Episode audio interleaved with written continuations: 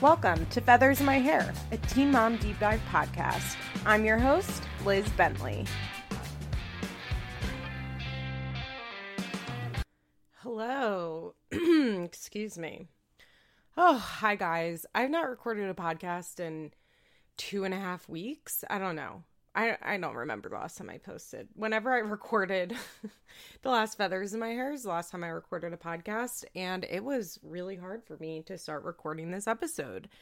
I also like my semester's done, so I've been really good throughout the semester of recording feathers in my hair because I knew I had to like study most of Saturday. So I would wake up and record and usually be done around two so I could spend the rest of the day studying. But now that I don't have to study, my next, well, I'm taking a winter class that starts, I think, on the 14th. So in like two weeks, and it's a condensed class. My school has like a long winter break, so you can take a winter course. Uh, I'm, it's just one class. So I don't know how much studying I'm to have to do. But I am on winter break, I guess, until then. And so I don't have like anything that I have to get done today except for this podcast which meant that it was really, really not easy for me to start recording this. Um, so, off the bat, first thing I want to talk about is I am once again doing USPS Operation Santa. I have adopted three letters as of now. Um, one from, where's my phone? I don't know where my phone is to talk about this. One from, okay, I found my phone. One from a girl named London. She's asking for LOL dolls and some winter clothes. So I am boots. So she's the first one that I adopted. Uh, the second one, I want to read this letter because I think that this is uh, really indicative of what is going on this year. So it says, for those that don't know, USPS Operation Santa is people write to Santa via USPS and then you can adopt their letters. Um, this year it seems like they've gotten adopted really quick. I got these three on the first day that they posted letters. I'm glad I logged on that day because letters haven't really been posted a lot. Well, no, they've been posted a lot. It doesn't seem like there are that many. And I just saw today they're asking for more letters. Uh, the other thing that's hard about USPS Operation Santa is that most kids are writing to Santa, right? Like they're there this isn't um like an adopt a family type program where they like specifically list out every member in the family and they do all their clothes sizes and their shoe sizes and stuff like that so a lot of the kids are asking for iPhones and PS5s and MacBooks, which, like, fair enough because that's what they want and they're writing to Santa. They're not acting like they're writing to a charity organization. They're just letters that are being sent to Santa. But then, you know, USPS has done a decent amount of uh, advertising for this. So there are also people that write in, and that London girl, that London girl, London, the first girl I adopted, included her clothes size. I was, um, because I did this last year, I was pretty purposeful with who I was picking and I made sure to pick people that had like specific things listed and that would be easy to ship.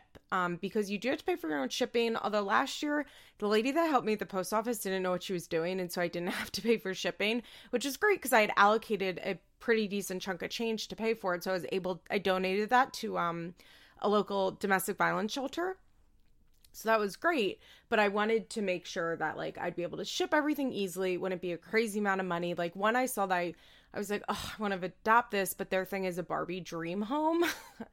and the thing with USPS Operation Santa is that this is very anonymous. So what happens is USPS uploads the information and they give you essentially a QR code and that QR code contains their address. So I don't know anything about the family except for like the general area that they live in. That's it. Like the state or I think I think last year you could see the city they lived in too. I can't totally remember, but I'm pretty sure you could see the city. So you can't like get stuff on Amazon and have it shipped right to them. So everything has to come to me first. So I was pretty purposeful with picking people that had information clearly listed and stuff that I could not easily buy, but stuff that I could buy and ship that would make that would be like I don't want to say easy to ship, but it, yeah, that would be easy to ship. So that was London. I really liked her letter because she asked for books, LOL dolls. She listed her clothing size and her shoe size. So I thought, great, I can do that. I'll probably also send along a uh, Visa gift card for her parents. That's what I did last year with all of the families I adopted. Okay, so this one I really definitely wanted to read. I believe her name is Lysandra. Uh, I can't read. I can't read it. She signed it. The name is on the package thing that they send you, but I can't read it on this. Okay, so Lysandra says, "Dear Santa, I lost one of my two jobs of 20 years.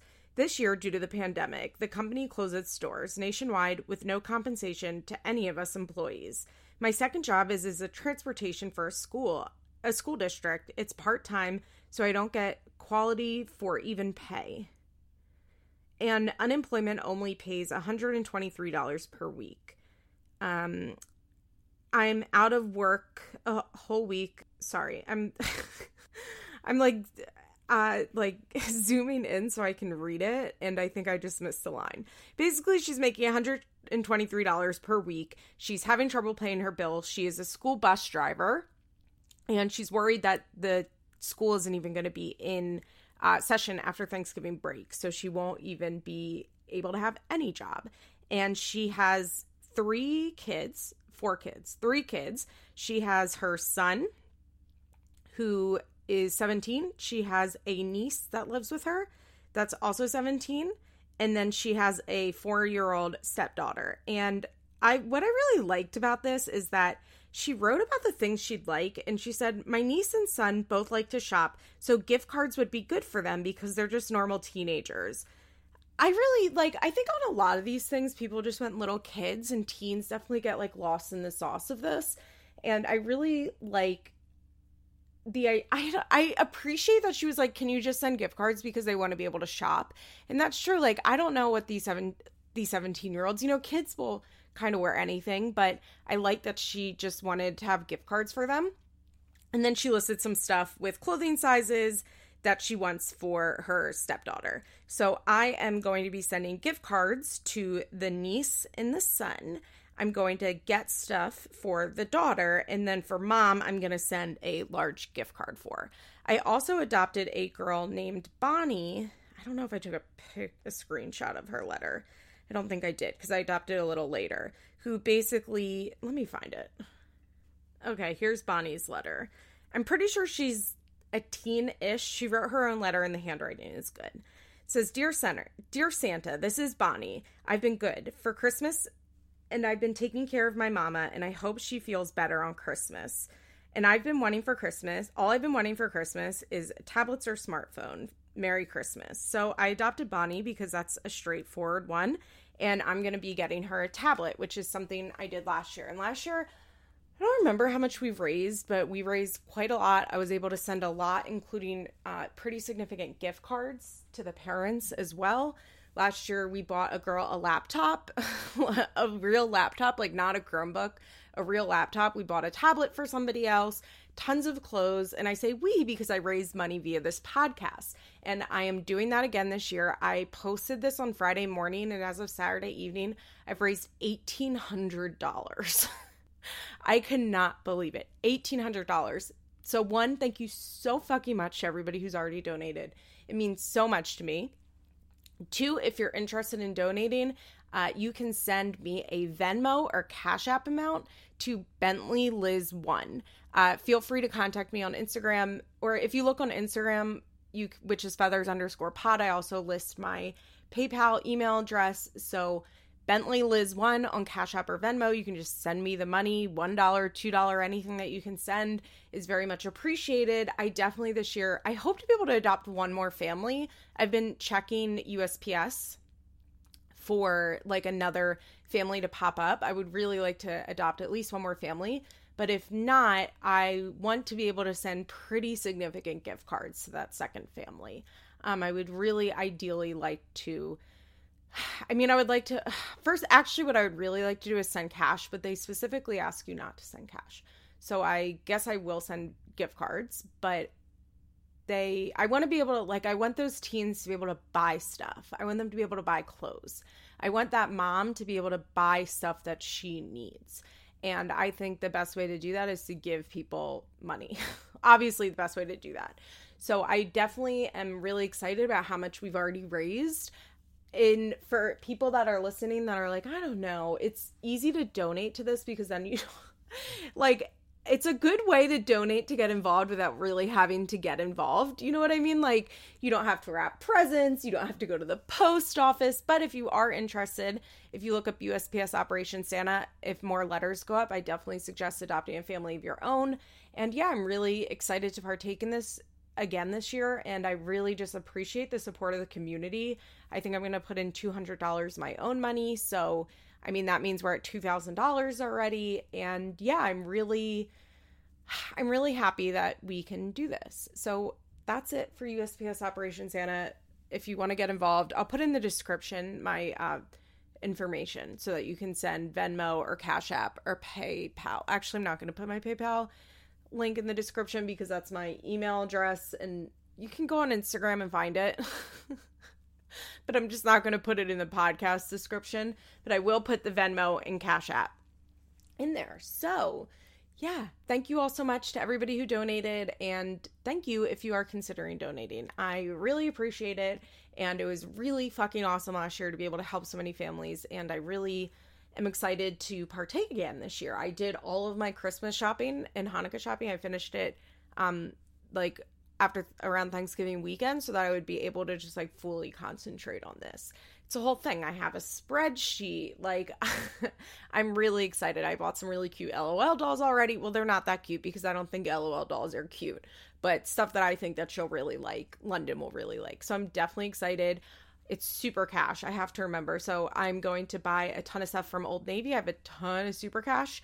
So I'm going to do that. And yeah, that's it. Okay. Should we talk about Teen Mom? Oh, big news. Ashley's on Teen Mom 2. I know that I said I was pretty sure it's between Kayla and Ashley. And um, when this was posted on The Ashley, she said that it was between two of the uh, Teen Mom Young and Pregnant girls. And so I'm pretty sure it was Kayla and Ashley. And they decided to go with Ashley. And here are my thoughts on this. One, cool. I mean, I like Ac- Ackley. I like Ashley. I like watching her storyline. I like that her and Bar like each other. like her and Bar hate one another sometimes, but I think Princess said this like at least they have chemistry. They're one of the only couples I feel like that have ever been on Teen Mom that I'm like, "Oh, they're like really best friends. They really enjoy spending time together." I like watching them. I hope Shen pops up. I just think it's interesting. Bar seems like he's doing pretty well. I believe he passed his GED, which is really great. I'm really proud of him for that. So I am definitely interested in Ashley joining the cast. I think I said that I thought it would be Kayla because her storyline is a little more similar to Chelsea's, and that Ashley was the heart of Teen Mom Young and Pregnant, which I still believe that Ashley is the heart of Teen Mom Young and Pregnant.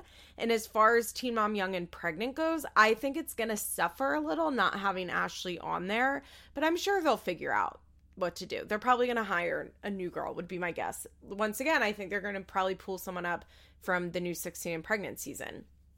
I still think the two Madisons should be on Teen Mom Young and Pregnant. I think they'd be really good additions. So I will see what Teen Mom Young and Pregnant is like without Ashley. I really do believe she was the heart of the show. But I think she'll be good on Teen Mom 2. I'm ready for her to be on Teen Mom 2.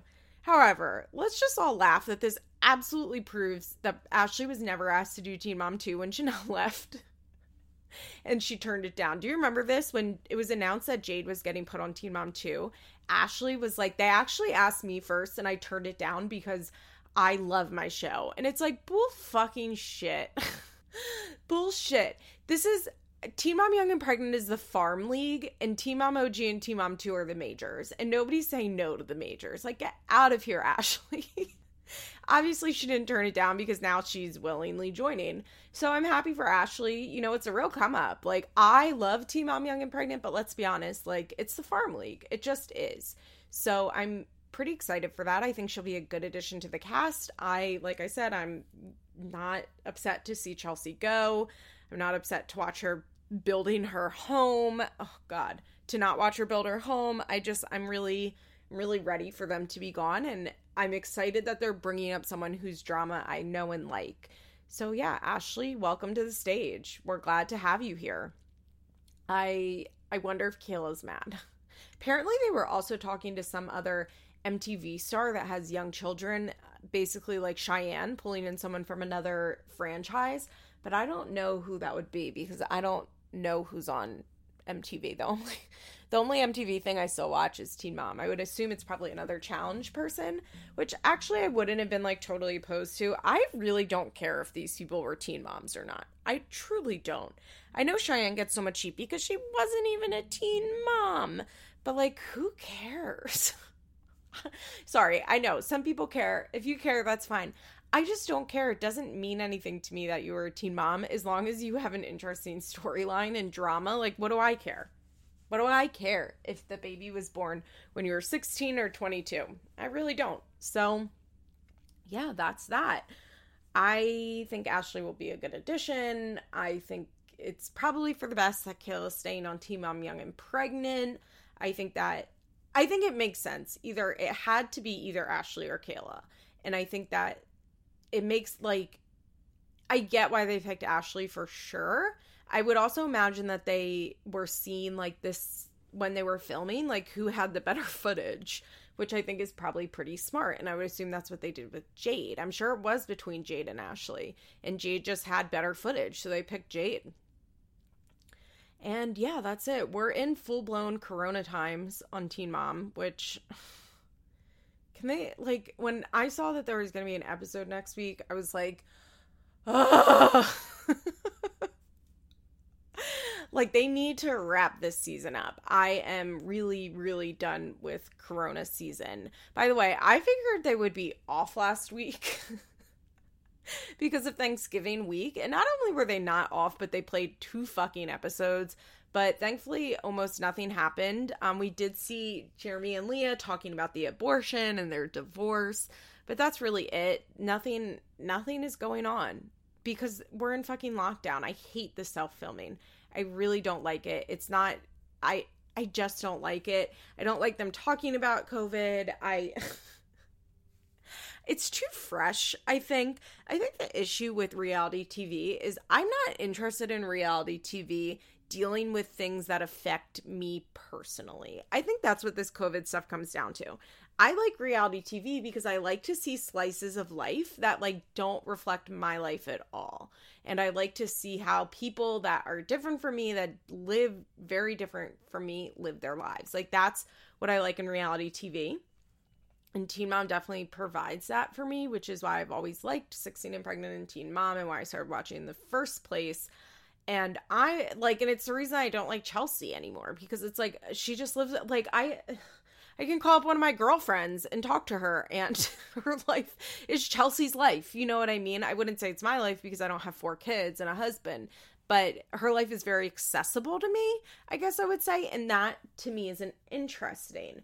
And so watching them deal with COVID, it's just like I can't I the last thing that I want to watch is people in lockdown. The last thing that I want to watch is people not treating COVID seriously, like a lot of them are absolutely not. I love Bri was like still fucking that guy that she was keeping a secret, and she's like, "Well, every night after Sel goes to sleep, he comes over, not in the house. Like what? so you fuck in the car? that doesn't make it better." I also thought it was interesting that Roxanne doesn't seem to be a COVID truther at this point of filming. I don't know if she is now because I don't look on Roxanne's Twitter because it's too depressing, but Roxanne is a hardcore Trump supporter. And so I was surprised to hear her say, like, Florida was the last to close and the first to open and sound kind of like this is ridiculous about it. I was surprised with that. I definitely was surprised with that. So, yeah, COVID, I don't I don't care for it on reality TV in any of the shows. Like I just it's not I think it's just not interesting to me to see how the teen moms deal with COVID, especially because and I really noticed this this week. Uh, well, I guess with last week's episode, which I watched this week, but it you see it again this week that it's very obvious like who out of these moms lives in the regular world versus who lives in the normal world or excuse me the regular world versus the teen mom world. And you can tell by whose lives are really affected by covid and whose aren't. Um leah's life looks exactly the same. Like yeah leah definitely has a little more restrictions because of Ali, but like she didn't lose a job. She's not worrying about money. Nothing in her day to day has seemingly changed at all. Like, yeah, she had to cancel her book party or whatever the fuck that was, but for the most part, nothing in her life seem has seemed to change. Chelsea and Cole, their lives are totally the same. Weird transition here, but I realize I forgot to say we'll be right back after a quick break. So, we'll be right back after a quick break. Kail, nothing's changed because they don't have normal 9 to 5 jobs. You know, like they don't they don't go out in the world the same way that the rest of us do. So lockdown for them wasn't really an issue as far as like work and living. It was pretty similar for them because it didn't especially Chelsea who doesn't seem to leave her house that much or see people that much. I think for Chelsea it was really more of the same. And Cole hasn't worked in quite a long time.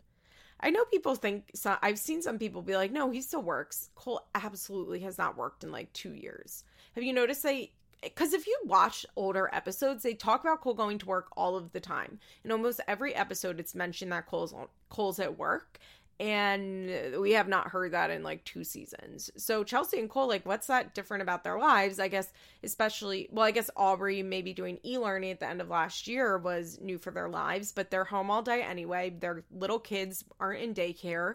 So it's like more of the same. They just go and drive on the property that their house is being built on and annoy the people that are building it every day.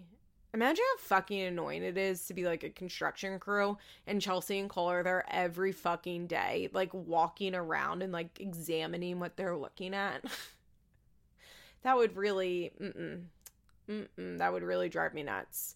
So their lives haven't changed, but then you see on the other end Jade and Bri who are really affected by Corona. Like if you listen to Leah and Chelsea and Kail, they're like, all this Corona stuff going on. because that's really what it is. Like their kids maybe can't go to the same activities. Their kids are at home for virtual learning. But besides that, like as far as their income and their work, it's really hasn't changed. Now they just have to film themselves. But for Jade and Sean and then Bri and her family, like they've had major differences. Bri's job shut down.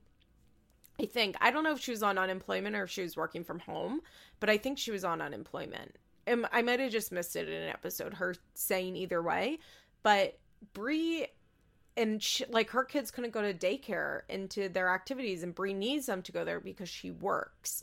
Uh, Jade and Sean, Jade had no money coming in whatsoever. We see it with Devon. Devon is still majorly struggling because he works in restaurants. You know, as soon as Devon like got his shit together and got a car and was like actively working a lot, COVID hit. so these people are being really affected, and I guess their storylines are a little more interesting, maybe like a little more interesting, because at least there is something that they're dealing with, I guess is the way to say it. Like, at least they. this is so. F- but this is why we watch these shows, right? Like, at least they're struggling. I feel like an asshole when I say that. At least they're having problems. but that's the truth, right? That's why we watch this fucking show because we want to watch people struggle. This is not an aspirational show. This is a struggle show. And that's why watching Leah, Chelsea, and Kail is like, okay, I really don't care. But I guess it is interesting to watch Jade not be able to go to work. By the way, did anybody else catch episode? Jade is cutting a woman's hair and they're talking about the kids being in school and they keep using the word socialism for socializing and I was watching this and not taking notes obviously because I'm not going to recap this ep- that episode for this week. So I was I only pay half attention when I am taking notes, and I pay even less attention when I'm not taking notes. I was like p- playing Animal Crossing or something, and I heard socialism, and I like so I like peeped up because I was like, oh, are they gonna like talk about politics? Like Jade and this lady, and then I realized what they were talking about. and realize that nope, they were not talking about politics. They just were trying to say socializing because they were talking about how kids like how virtual learning is really hard for them because it's like the wor- all they have now is the worst part of school, which I I agree with. Virtual learning is really tough for a lot of kids because they just have school the boring part boring part and they don't get to see their friends or do their activities And she's like, Yeah, you know, just the socialism. It's like they're really missing out on the socialism. that was really good. and I know I misspeak all the time. So this like please, I used the wrong word probably 1800 times a podcast. So this is not me being like what a fucking idiot. But it was just funny to me as like somebody that was barely paying attention and like my ears pricked because I was like, "Oh, cool. Like I want to hear what Jade has to say about politics." I don't know if Jade has posted about politics. I think she's posted some shit like I shouldn't have to speak on this. I'd be pretty surprised if Jade voted. I think I looked for her in the voter rolls in Indiana and couldn't find her, but I'm also not totally sure what county she lives in. I think that's what happened. She does there doesn't seem to be evidence that she uh, supported Trump or voted for Trump. I think Jade is like firmly in a me no care when it comes to politics camp.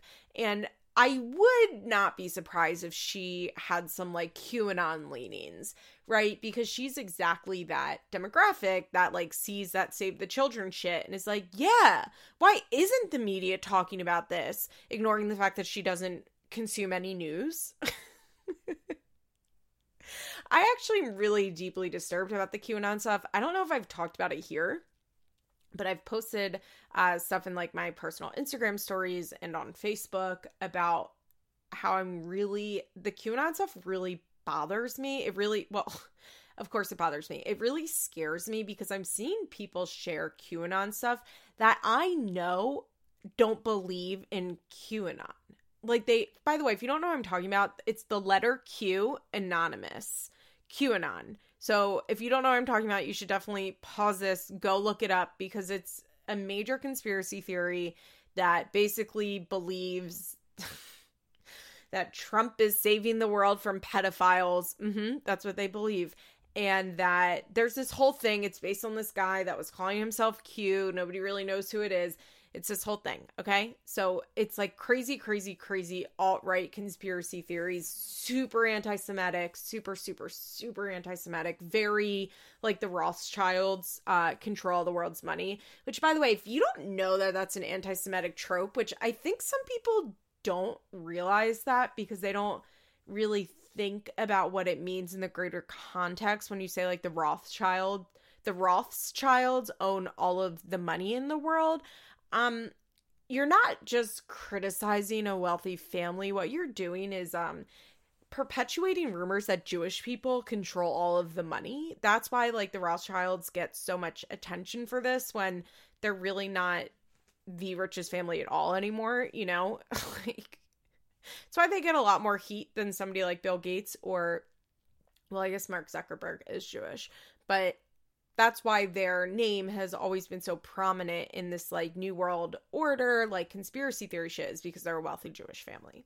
Anyway qanon is very anti-semitic.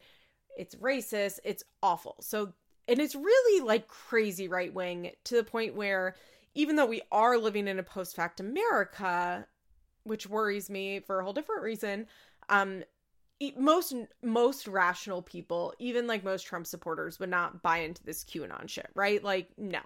But what QAnon has really been able to do is capitalize on the feelings of especially white women wanting to help things and like share things on social media to help, but like not actually look into anything or do any sort of like actual activism like besides sharing a post. So I'm seeing these people that I know in real life that I know are not probably not even Trumpers, a lot of them.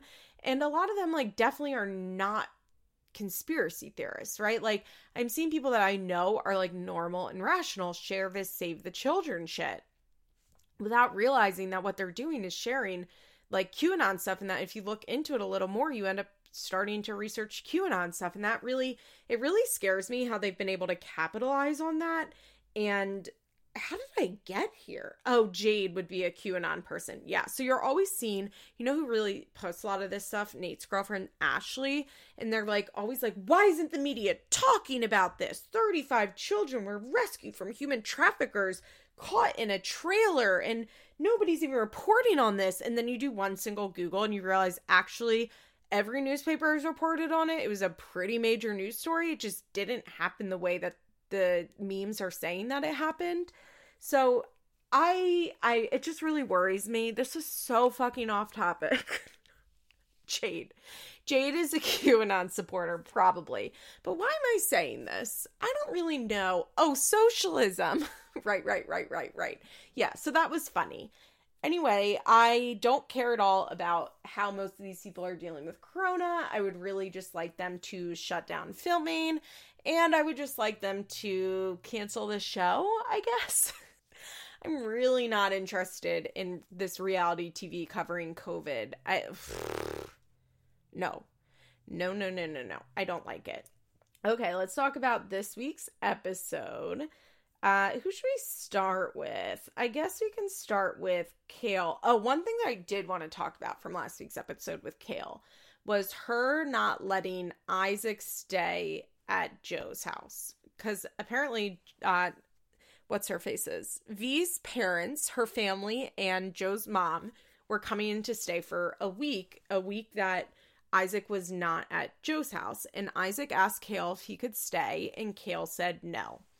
Now, if you'll remember, Kail thought that Isaac should be able to decide when Isaac comes stay like Isaac should be able to decide himself whose house he's at. Joe said no to that and whatever, fair enough. And now Kail is like, we have to stick to the custody schedule. Her reasoning for not letting Isaac stay there is because if she let Isaac stay there, that he wouldn't be able to see his brothers for three full weeks. Mm, we remember when she went to Hawaii for a full month, right? we all remember that. I was like, Kail, come on. Come on. When she said that, I was like, that is such a load of shit. Get out of here. Also, like, why did it need to be a full week? Why couldn't he just stay with his dad for like three extra days? Also, two weeks at a time he goes to Joe's? I guess because it's over summer. I thought they were week on, week off, but maybe in the summer they do two weeks at a time. Yeah, they must. They must do two weeks at a time in the summer because that was why she wanted that extra time uh, for Hawaii because she got two weeks with him. It's just a mess. Like, this is why, of course, Joe wants to stick to the custody schedule because he knows that when it comes to Kail's time, she's not going to let Isaac choose. She just wants Isaac to be able to choose when he doesn't want to go to Joe's, but she's not going to let him stay at Joe's longer. Which is why Kail is truly the most frustrating person on this show. Kail is so frustrating. Somebody on Reddit actually said this in a comment that I thought was really great because I said something about like, um, Kail has a lot of self awareness in hindsight, which is why it's so frustrating because she doesn't do anything to change her behavior. I've always said this, right? Like, Kail will get on her podcast and like perfectly explain a situation that happened and every single thing that she did wrong in it. And you're like, yeah, that that's exactly right. Like that's you're totally right. And then she doesn't like actually apply any of that self-awareness to her behavior going forward. And that to me is why she's so frustrating because somebody like Jenelle or like Bri or Leah, like when they do stupid stuff, I don't find it as frustrating because I just think that they're pretty dumb and don't have a lot of self awareness.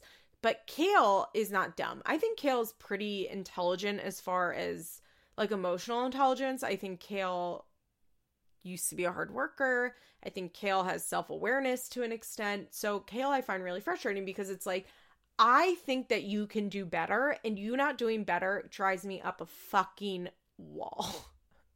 It's like you just want to shake her and be like, just use this awareness in the moment. And somebody commented that she thinks that Kail is aware in the moment, but Kail is so impulsive that her impulsivity overrides that awareness. And I was like, that's exactly it. That's exactly it. At one point, as we all know, Kail was diagnosed with bipolar disorder and says that she doesn't have bipolar disorder, which maybe she doesn't, but I would imagine her impulsivity probably went into that diagnosis partly, diagnosis partly. I know that my impulsivity can be really bad. I definitely relate to that. Um, I noticed since getting back on medicine for ADD, I don't I don't think I realized like how impulsive a lot of my behavior was until I went back on medicine because I suddenly wasn't doing a lot of things that I have been doing for the last six years and was like, oh, but I think Kail is such an impulsive person that she is not able to really like think about her actions at all before she does them. She just like has to do them.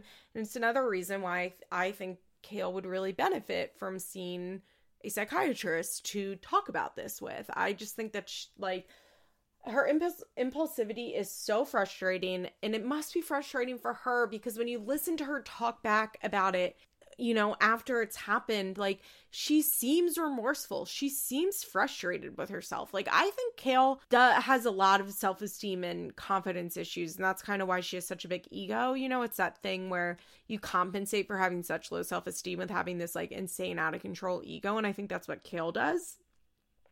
And I think that Kail would be much happier if she could get this stuff in check because there's no worse feeling than when you have awareness and you do something really bad and then you have to live with it.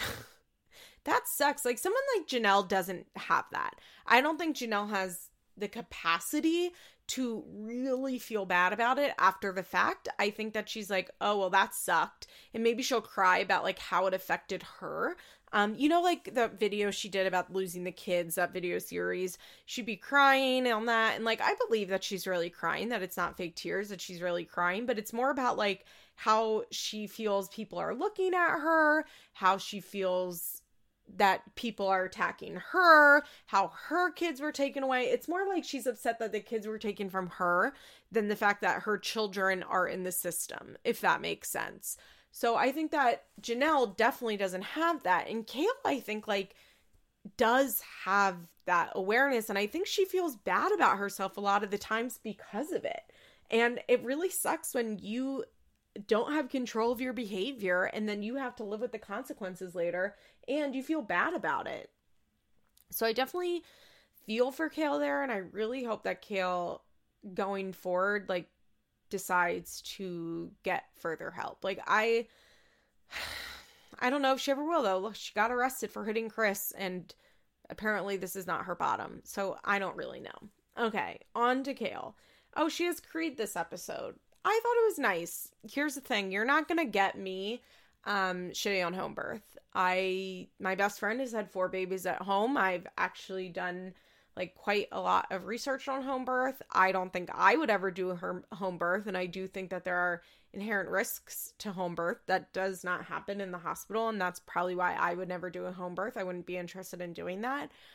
But, you know, I am not going to shit on somebody else for doing a home birth. I do remember Kail saying that she saw quite a few OBs that told her not to have a home birth. So that's scary. But I do happen to know that the midwife she used is like extremely respectful, respectable, and like well known because uh Min- Mindy, Mandy, who's probably listening to this episode, my friend Mandy worked for her at some point or worked in for another midwife but she she spoke for this woman and she was like no her reputation is like rock solid. She's really respectable. She's great. Like this isn't some quack. Like she's a certified midwife. Like she wouldn't be seeing Kail if she didn't think that it was safe.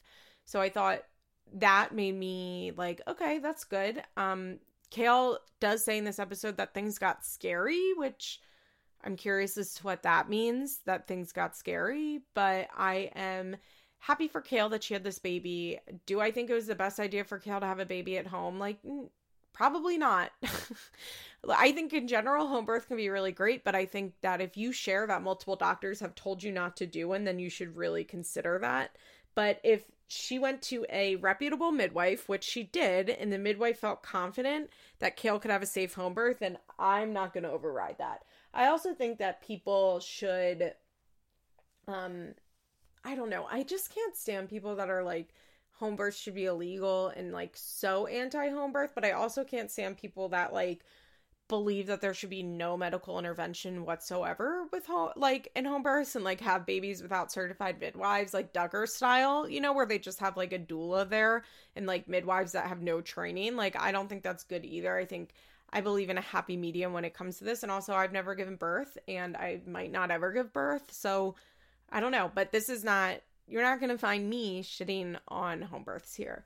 Uh that's that's not for me. I also like, you know, with the last baby my best friend had, I was there she had the baby at night and then I was able to get there the next like that afternoon and it was really special that she was like at her house and the kids were there and the baby was there and she was relaxed and she was up and walking around and it was really great for her. Also, Kail, I understand probably why she felt a little more pushed to home birth because Kail doesn't get epidurals and has had three babies without epidurals.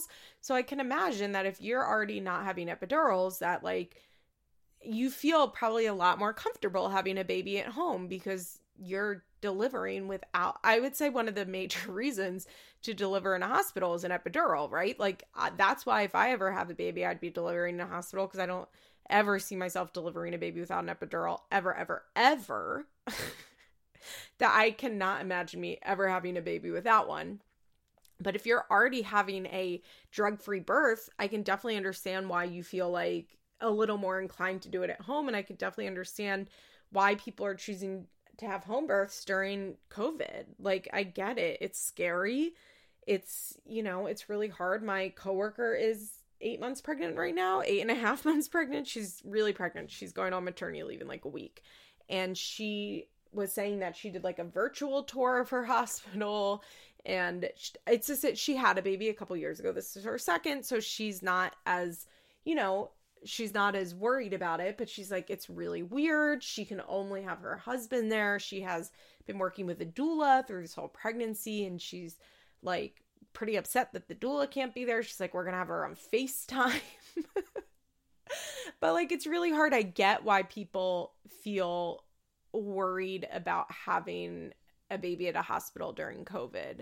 Poor Maria, my friend that just had a baby last month, said she puked in her math her mask during delivery. like that's awful having to give birth with a mask is I definitely feel for people that are making that choice. Um so this whole episode is just basically about Kail having Creed. I think Creed is her cutest baby that she's ever had. That baby is so fucking cute. Uh they take uh pictures, the last pictures they're taking as a family of 4. They take so many pictures. I think in general, just pictures are more popular now than they used to be. Like I think that with the advent the adventure, the invention of the digital camera, like getting professional photos done is more accessible, I guess, because I I would imagine that maybe packages are cheaper. I don't know. I feel like so many people I know do family photos like multiple times a year, and I don't remember knowing anybody like that growing up. Like there were definitely people who got family photos done and you would do the Christmas card photo or whatever, but not like every birthday. Like telling you, I know people are getting like four professional photo shoots a year, which is crazy. We did one photo shoot as a family as a child. My mom hates getting her picture taken, which is probably a big reason that we didn't do these. And my uncle had gotten us a gift card to like a photo studio for Christmas. So we went and it was like such a weird picture. We're wearing blue polo shirts and khakis. that's another thing that's gone away. I've noticed the matching outfit photo shoots. We're all in blue polo shirts and khakis, and we got one picture from that framed and hung it in our house. It's the only framed picture of family that we had in our house. We did have um in the living room there was also like a frame photo of my grandmother and her father. I think that was the only other frame photo in our, our house. My family's just not big on family pictures, so I always find like people like Kail who get so many fucking pictures done to be confusing. Like we have a ton of pictures from my childhood because my dad loves to take pictures. Actually, my dad is like a hobby photographer. I, I feel like that's actually a little too overstated for what he does, but he has a nice camera and he loves to take pictures and he takes a lot of pictures. And we like digitize all the family pictures. So we do have like quite a few pictures from when we were kids, but they're like mostly candid photos. My dad is obsessed with taking a candid photo. like God God help you if you are ever near my dad like opening a present because like you'll turn your head and notice he's like taking pictures of you without your knowledge and you are like sitting in position where like your whole stomach is rolled like you can see every chin under like you are in the worst place you're like can you stop fucking doing that my dad is the king of taking like unapproved photos of people like you like turn around and he's like snapping pictures of you like a fucking paparazzo. It's so crazy. So we have a ton of pictures. We just didn't do these professional ones. And I do remember I did have friends that their families did like regular regular family pictures, but it was usually at a studio. You know, they would maybe get like on vacation, they would all take a picture together, but it wasn't professional. So yeah, I just am like very I mean, it's nice. Like I don't even say this as a negative way because especially there's this one photographer that operates that operates that works in my beach town and like a lot of people use her for multiple family photos a year and like she takes beautiful pictures like she like my friends that are they're barely my friends but like the people that i know that do this you know they're my facebook friends like old coworkers and kids like people i grew up with as a child like the pictures look really great and so i'm not even like another family photo shoot because the pictures look really good and i understand why people want them i just think it's an interesting I guess with the age of social media, it makes more sense to like have so many pictures because like what would we have done with four family photo shoots a year? Put them in an album. Like there there wasn't like a reason to take so many pictures as kids, right? When we were kids. Because what were you going to do with them? Now you can put them on Instagram and Facebook and people can easily see them. I definitely get now that I'm talking this out. I definitely get why in the age of social media, pictures matter more in general. I think we all know that. Like, there's, you know, there's a million takes on that that I don't need to get into.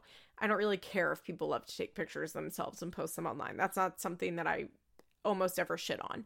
Um, so I guess I can understand why the appeal of getting so many professional photos done now because like you do have somewhere to post them and it's nice to have them yeah, where would we have put family pictures? If you're a person that got a ton of family photos done in the 90s, I'm talking like multiple pictures a year, where did you put them? Uh, like, I know I would go to some people's houses and they would do, they did family photos every year and like they would have them on their wall. Excuse me. I was thinking of one friend in general, like every year without fail. And they would do like just their family and then they would do like her whole mom's extended family, like stuff, pictures like that. So they would frame them and put them on the wall and it looked really nice but like that you know it was done at the studio. They didn't do multiple ones a year. I don't know. I guess there's like that's why people do all these pictures again. Wow. I am really not talking about teen mom today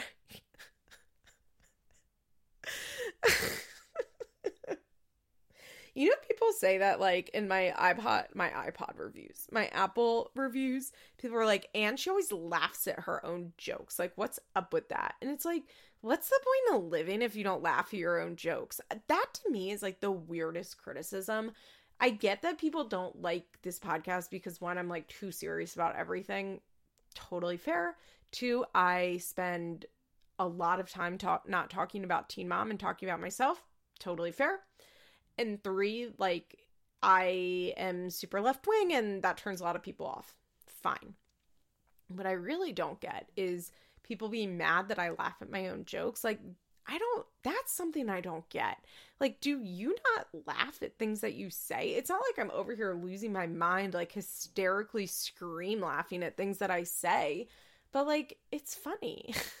if I'm if I'm saying something that's funny, like why wouldn't I laugh at it? I feel like that's what humans do. If you say something funny you start to laugh. I don't know. That's if if you never laugh at your own jokes then maybe i'm i'm the standout person but I don't feel like I've ever been bothered by somebody laughing at their own jokes unless they're not funny. So maybe that's actually the issue is that they don't think I'm funny. Now that I'm really talking this out, that's clearly the issue is that these people that don't like me to hear me laugh don't think I'm funny. So they're like, why is that dumb bitch laughing?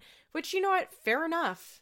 Fair enough. If you don't think someone's funny and they're laughing at their own jokes, that is probably fucking annoying. Fair. Totally fair. Okay, so that's it with Kail. Like nothing really happens. Oh, except that she called Chris in the heat of the moment and Chris came and remember beforehand she's like I'm not putting Chris on the birth certificate. He won't have anything to do with this. But of course he did. Of course she gave him the last name Lopez. Of course he's on the birth certificate. I do think it's weird when like she I I don't think it's right for her to leave Chris off the birth certificate. I guess she would do that because she knows Chris is pretty lazy and probably like won't go to the effort to like get his paternity established because if he's on the birth certificate then he has to prove paternity in the courts which means that he would have to pay to get a DNA test. Like that would all be on him. So i guess that's just like a petty way of making it harder. I just feel like if you know who the child's father is it's kind of not right to leave him off the birth certificate in most situations i guess there are situations where it's fine. Like, I'm not saying you should give the baby his last name or that he should automatically get like 50 50 custody with you. I just think it's kind of weird as like an act of vengeance to not put the father on the birth certificate if you know who the father is. But I guess everybody has their reasons. I've never been in that situation, obviously, so I don't. I don't know, but if with Kail especially, I guess I'll just speak to Kail when she says shit like I'm not putting him on the birth certificate, you know it's just like petty bullshit. And that's why I find it to be like, okay, that's fine. Uh Chris's arm was on camera. Did you guys see that? Did you notice his arm was on camera? And all of the ba- the boys love the baby, of course. Creed is so cute. He that baby is so fucking photogenic. Ugh, he's so cute.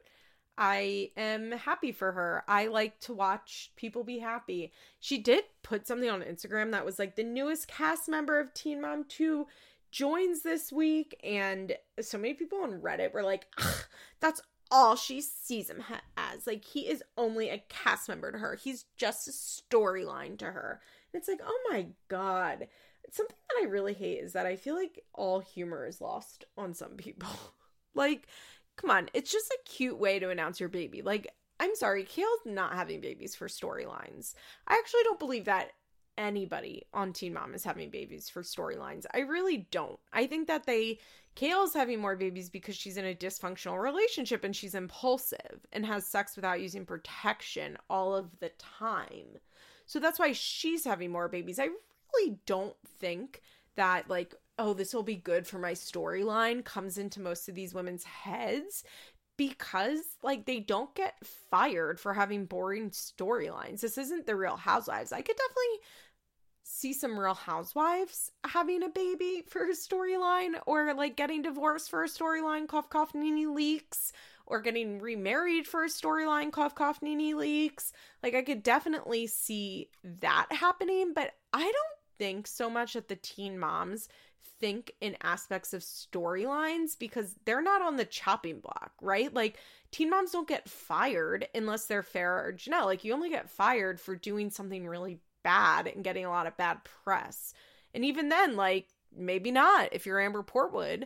So I really don't think that most of these women on that are on these shows on the Teen Mom shows, maybe the Teen Mom Young and Pregnant girls a little more just because that cast does seem to be a little more rotatable. Like, you know, R.I.P. Lexi, who by the way got engaged to Kyler. How sad is that?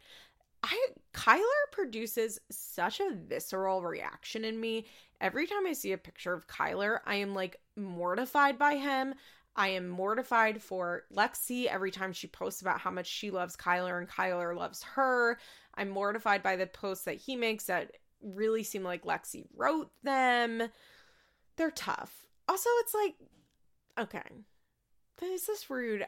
I'm not like over the moon excited for someone when they get engaged when they already have two kids together. It's like, yeah, you're already a family. You guys live together and you have two children together. Like, cool, you've gotten engaged. That's rude, I think. But it's my truth. It's my truth that like if you have multiple children with someone like I'm I'm not going to be like shocked and over the moon surprised and excited that you get you get engaged. That's just like making your family legally binding. Well, your family already is legally binding. It's making like your finances legally binding, basically, in that case. And like you can get on each other's health insurance. You're already actively living as a married couple. Um common law should be a thing in the United States again. Why did they get rid of that in the United States? Did you guys notice that almost no states in the United States allow for common law marriage? Uh, a lot of them still allow for like grandfathered in common law marriages, where if you were common law married by a certain year, they still recognize it. If you don't know what common law married is, means that you're not married, but you present as a married couple. You've lived together for a certain amount of time and you call one another husband and wife and you live as married couples and you tell everyone that you're married. You just never legally got married. So, Lexi and Kyler, like, obviously, Teen Mom Young and Pregnant, they care a little bit more about storylines. But I don't think anybody on Teen Mom 2 or Teen Mom OG cares because the show is so boring. They clearly don't. Also, the baby bonus is not real if you guys don't know, for a long time there was a rumor that if these people had more kids, they would get bonuses. I don't believe that to be true. It was never proven. A lot of people, such as the Ashley, have denied it. I don't think it's true either. I just don't.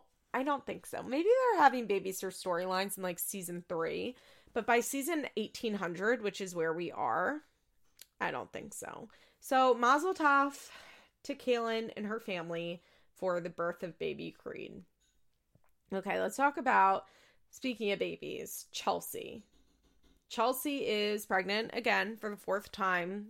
You know, mazel to her. She's like, "Well, if we're to be home all the time, like we might as well have another baby." And I'm like, "You're you're home all the time anyway. What does that mean, Chelsea? you're always at home. Doesn't mean anything." We also in the last episode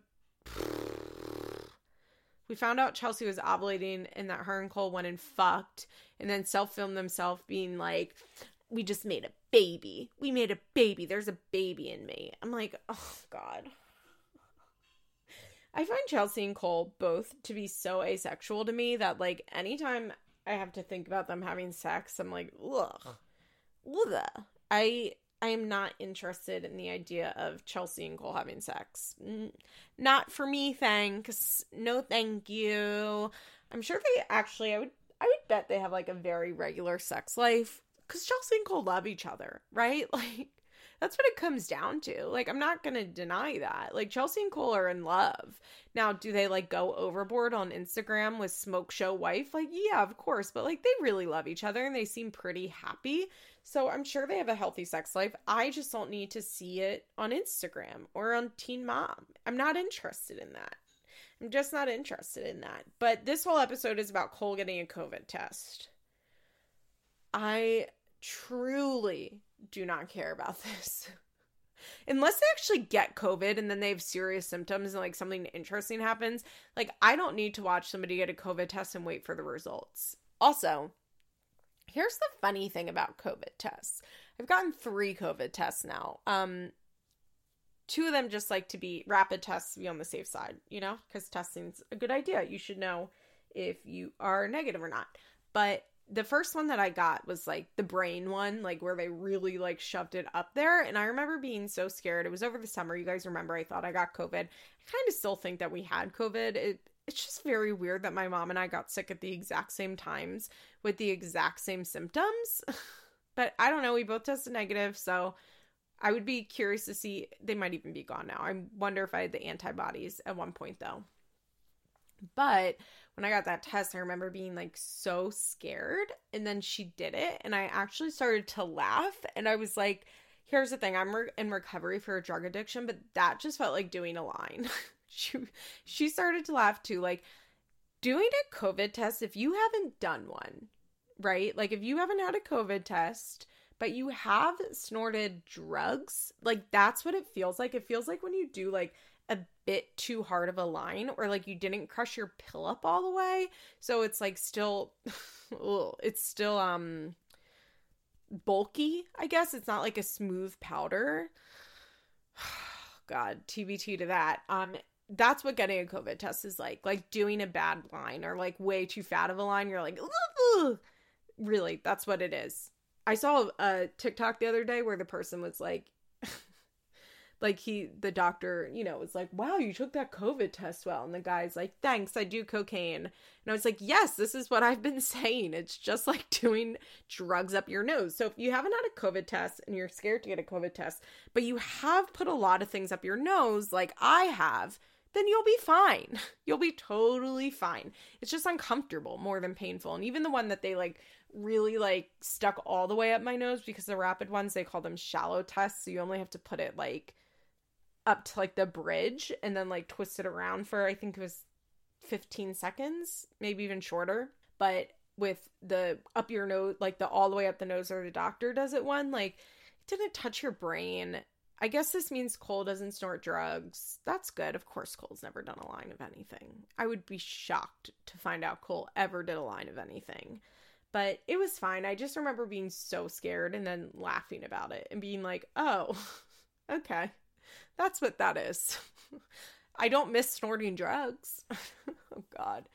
Oh, my God. When I was like really deep, so I like never really shot heroin. I only shot it once actually my ex-boyfriend like shot me up once and I always had really bad veins. Like I've always had bad veins. You cannot find my veins. When I go to get blood work done, they almost always have to take it out of my hand because they can never find veins. It's such a mess. Once I had um I was in the hospital for something and the doctor or the nurse, I mean, hit the foot bomb, whatever they're called. Person who was doing the IV hit my vein wrong. Like when he came in, because I always say this, I'm like, just to warn you, it's really hard to find veins. And he actually said to me, he's like, oh, there's no such thing as a hard to find vein. And I was like, okay. and what they were doing was I had an IV drip in one arm, so they were putting in another IV so they could just like get blood for testing without having to take out the IV drip. And so he tried to find it once, twice, and he goes, Oh, these are hard to find. Finally on the third time hits it and i was like that's not right. And he was like what? I was like that doesn't feel right. That's not right. And he's like no no no no. It's fine. So it like it wasn't like you were just getting blood work done and then it comes out. It was stayed in there. I'm if you're not into needles this is not a great conversation but it was in there and i kept being like my arm really hurts like this doesn't feel right and finally after like three hours they agreed to take it out and my entire arm for afterwards turned black when I'm telling you, I had a bruise from my wrist to my elbow, like on the inside of my forearm. It was black. It was the craziest thing. It oh, it hurt so bad. It was so ugly. Like all the doctors would come and be like, "Oh my," or the nurses and be like, "Oh my god, what happened to your arm?" And I was like, "You happened to my arm." So I always knew I would never be a IV drug user. Like I I was like that it would just be a mess. Like I always knew it would be a mess. And my ex-boyfriend like I'd started to use and I was snorting it. And so once I let my I don't even know how this happened.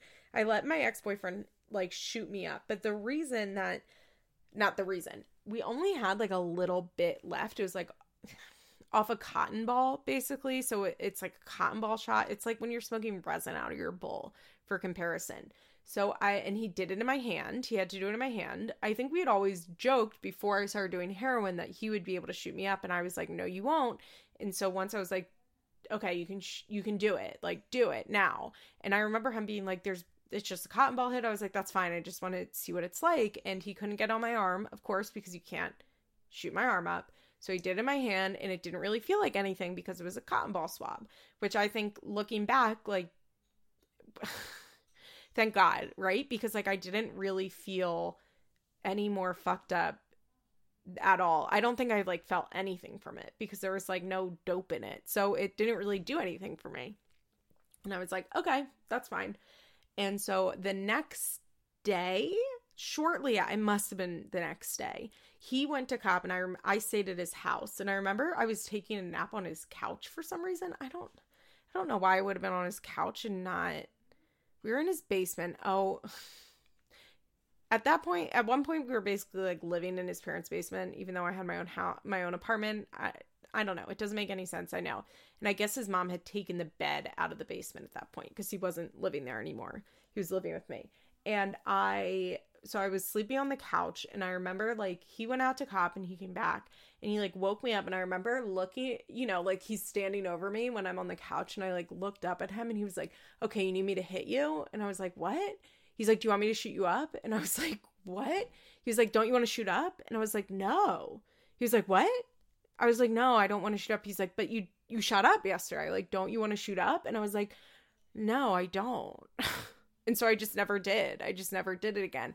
And thank God. And I really think what saved me was one, knowing that I would be a really, really bad IV drug user, and two, the fact that I didn't get high that first time I did it.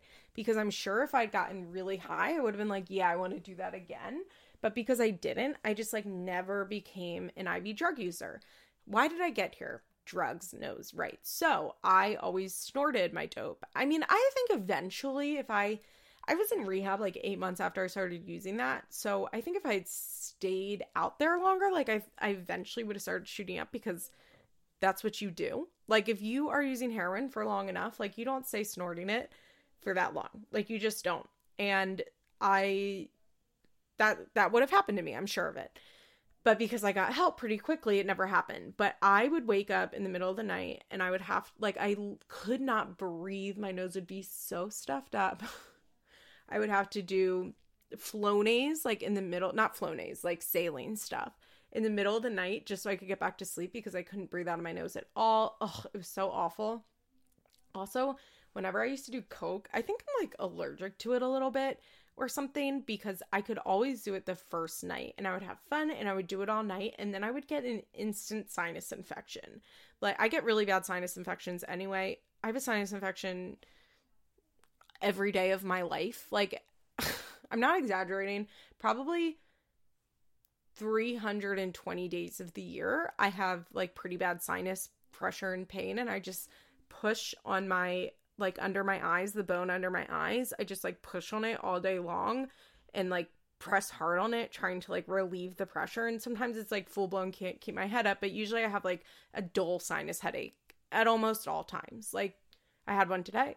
I had to take a nap today because it was pretty bad. Like i i always have a headache. It fucking sucks. I have chronic allergies. There's nothing that can be done for it except for the flonase and zyrtec i take every day it really sucks. I'm allergic to pollen and the pollen here is really bad. So I I think that's probably why I got I would be so bad with Coke. But I would do it like the night that night and then the next day if we still had some I would like try and do it again and my nose would just be like so closed up I couldn't do it at all. I wonder how many people have been like turn this off because they're like I just really don't want to hear Liz talk about doing drugs. Fair enough if that is the case. I just sometimes it's like fun to talk about drugs because I don't talk about this in my day to day usually, really. Like I have nothing it doesn't come up in my life because drugs really have no part of my life at all. At all at all. So there's nothing really to talk about. But yeah, doing a COVID test is like doing too big of a line. That's how we got there. I really like I just don't care watching them uh take their COVID test and like waiting for their results. I'm like, okay, Sure, that's fine. Did they get it and have bad symptoms? Because if not, there's absolutely no suspense, I guess, because I'm like, well, yeah, I know they were negative. And I can't like get in the feeling of like how scared they were because like we're still in it. okay, so Leah has the girls in activities. Leah's like at this point still pretending about how serious she is about COVID, but she is sending the girls to activities where the girls, especially uh, Gracie, to cheerleading where they don't have to wear masks. Did you guys hear that in the last episode or two episodes ago when Leah goes, Well, the kids there don't have to wear masks, but my kids are going to be wearing masks. It's like, guess what, Leah? that means your kids shouldn't be going there. Like, if you care about your kids wearing masks, don't send them to a place where the other kids aren't going to be wearing masks. They're going to send the girls back to school, which like I I get it. Um I've really come around. I think in the summer I was feeling a lot more self-righteous about people should be keeping their kids home from school, but I now see uh, which is shitty. I shouldn't have even had an opinion on it because I'm not a parent, but I really did think like parents that can keep their children home should because there are lots of kids that have to go to school. They don't have a choice and we should make it as safe as possible for them. That was really my thing. Like if you had the ability to keep your kid home i thought that you should because then the kids that have to go to school because they don't have a parent at home with them during the day and are like at high risk for stuff or have like learning disabilities and need to be at school can be there with less kids in the school and it's just a safer environment for everyone but now I totally get like why I don't know. For whatever reason, I see a lot more like how difficult on everyone virtual learning is and how it, it's really, really hard. And I also understand like we feel so far away from an end to this. Like, yes, the vaccine news is good. I'm going to be getting the vaccine. I hope you all will be getting the vaccine. I don't think enough Americans will be getting the vaccine for it to be very effective, unfortunately. I'm really worried about that. They're saying that 70% of the population has to get it. And I would be really surprised if they could get more than 50% of the population to get it. Um, I think one, so many Americans don't go to the doctor, including me, unless they're sick. So, like, where will I even get a COVID vaccine? I mean, if they have it at Target, I get that's where I get my flu shot. I like go to Target for my flu shot. But like I don't have a regular doctor because my health insurance is such garbage. And so I just don't really go to the doctor. And I think that a lot of people are like me. So one, they're not getting any shots anyway because they don't have a doctor. And two, you know, the anti vax movement has been really strong here. Three, I think that we live in like a post fact America, which means that people do not trust any news sources anymore. And so they do not trust that this vaccine is safe. And they do this thing where it's rushed and we don't know the results of it and the long term effects of it, which definitely is a concern. Like, I, I'm not saying like you're an idiot for being worried about the concerns of the long term effects. I totally get that. I get why it's a concern. But I also think that if you look into it a little more, you'll see that vaccines actually don't take that long to make they the, the reason that vaccines take so long to get approved in modern day is because they're basically they need money for funding for the studies. Like that's why it takes so long to develop vaccines. And with COVID, like they've had all of the money and all of the time and the best minds together all focusing 24/7 on making this vaccine. The results have been really great. I keep comparing it to Gardasil. If you guys remember when Gardasil came out in the mid 2000s, I actually never got Gardasil because they said we like my age bracket was too old for it. I think I was 17 when Gardasil came out. I probably should have gotten it because I've slept with a lot of people and I I mean, I don't I've never tested positive for HPV, but like I probably should have gotten Gardasil, but at that time they were saying like uh teen like teen girls and up shouldn't be getting it. But do you remember like people losing their fucking minds over Gardasil and wouldn't let their kids get it and uh, part of it was like that it was STD related so they're like my child won't be having sex um, that was part of it, but they were like so convinced that it would be dangerous and that they didn't know the long term effects of it. And surprise, it's now been 15 years and Gardasil is safe and has been really good. And HPV, cancer that you get from HPV, is really scary and deadly. So, like Gardasil, good. We like Gardasil. Pro for Gardasil. So, I do remember like that. And I feel like this is very similar to that. And I understand why people are hesitant, especially um like when you already don't trust the government i understand especially like why uh black people are hesitant about it because the government has not proven themselves to be trustworthy when it comes to healthcare and black people in america uh the tuskegee tuskegee syphilis experiment for example is like i get it i get especially why certain groups have like a large distrust for this but i also like i really hope that people will come to trust it and get the vaccine. And I hope once a lot of people get it and they realize they're not really having negative effects, more people will get it. But I say all that to say that I understand with virtual learning and not being in school, the fact that like this doesn't have an end date and like, yeah, now they're saying like, oh, well, maybe by next summer everyone will be vaccinated. But like, I don't know. So I understand like why people want to have their kids in school because this is our new normal for who knows how long, right? And I definitely get like if this is the new normal, then you want your kids to like be living as normal of a life, life as possible and I I get that. I think it's pretty reasonable. I I definitely understand that. So Leah is sending the girls to school, but not Ali. She's sending Gracie and Addie to school, but they're not going to send Ali to school, which okay. I don't this I don't really get. I get not sending Ali. For sure. For sure that's a good idea not to send Ali because, you know, with her muscular dystrophy, they just don't know what it will be like if she gets COVID. I think that's a safe, responsible choice. I'm just a little unsure as to why they're sending the other girls if they're that concerned. I I don't really get it. I don't really get like if they're really concerned, like why would they be sending the other kids who could get exposed and then they're going to what quarantine the other kids away from Ali? I mean, I guess they could send uh, Ali away to like Corey's house while the other girls quarantine. If somebody at the school, you know, like if if somebody at the school is COVID and the girls get exposed, they could be bringing that home to Ali. I don't know. I guess it's just a hard balance of like they're really trying to figure out what is best for their family and they know they have to keep Ali home, but I understand not wanting to keep the other girls home. I just the logic isn't all there for me, is what I'll say. I will say that I was really uh, happy to see that Ali seemed fine with it. I was worried about Hallie, Hallie, about how Ali would feel considering her sisters were going to get to go to school and she wouldn't. But she was seemed happy with it. She was like, "I like virtual learning. This is good." Um, and then the episode ends with them actually not even being able to start school because their county is in the red. Uh, however, they definitely did start school, so maybe the county got out of the red before that. I don't know. Who knows?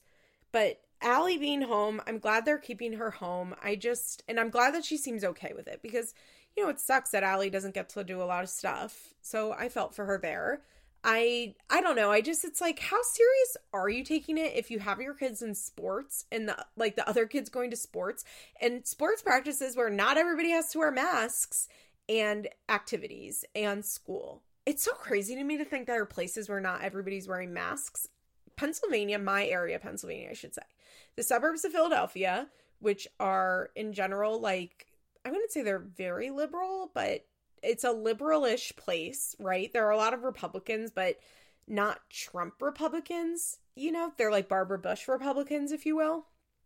So there aren't that many like crazy COVID truther anti maskers here. And so and we have a really uh, pro mask, pro science governor, thank God, Tom Wolf. And we've been wearing masks since the end of March or whenever they made the first mask mandate in Pennsylvania. And like, I never see people without a mask. And I, I'm out and about pretty often because I work outside my house. Um, so I go to the store. I'm like not as concerned about being out because I already am out at work at my work we all wear masks all the time i work in a really small office office and we all have our own offices our individual offices so we just like don't really go into each other's offices. We wipe stuff down after we use it. And if we are outside of our individual office we all wear masks at all times. Like you don't leave your office without your mask on. And nobody in our build I've never seen a person in our building without their mask on except for idiot me sometimes when I'm the only person left in the office. Sometimes I'll accidentally leave without my mask on. So cuz if nobody else is in the office which is pretty not it happens pretty often that I'll be the only one in the office. So I, and every morning I'm the first one there for like an hour. So I don't wear my mask obviously if I'm the only one there. And so sometimes I leave and go in the hallway without remembering to put it on. But in general like everybody's always in a mask. I never see people at the store without a mask ever. I honestly don't see people with their, I very rarely see people with their mask pulled down uh, below their nose, like very rarely. I was one day at the mall. The there's a big mall by my work, and I was there. I like walked through the mall.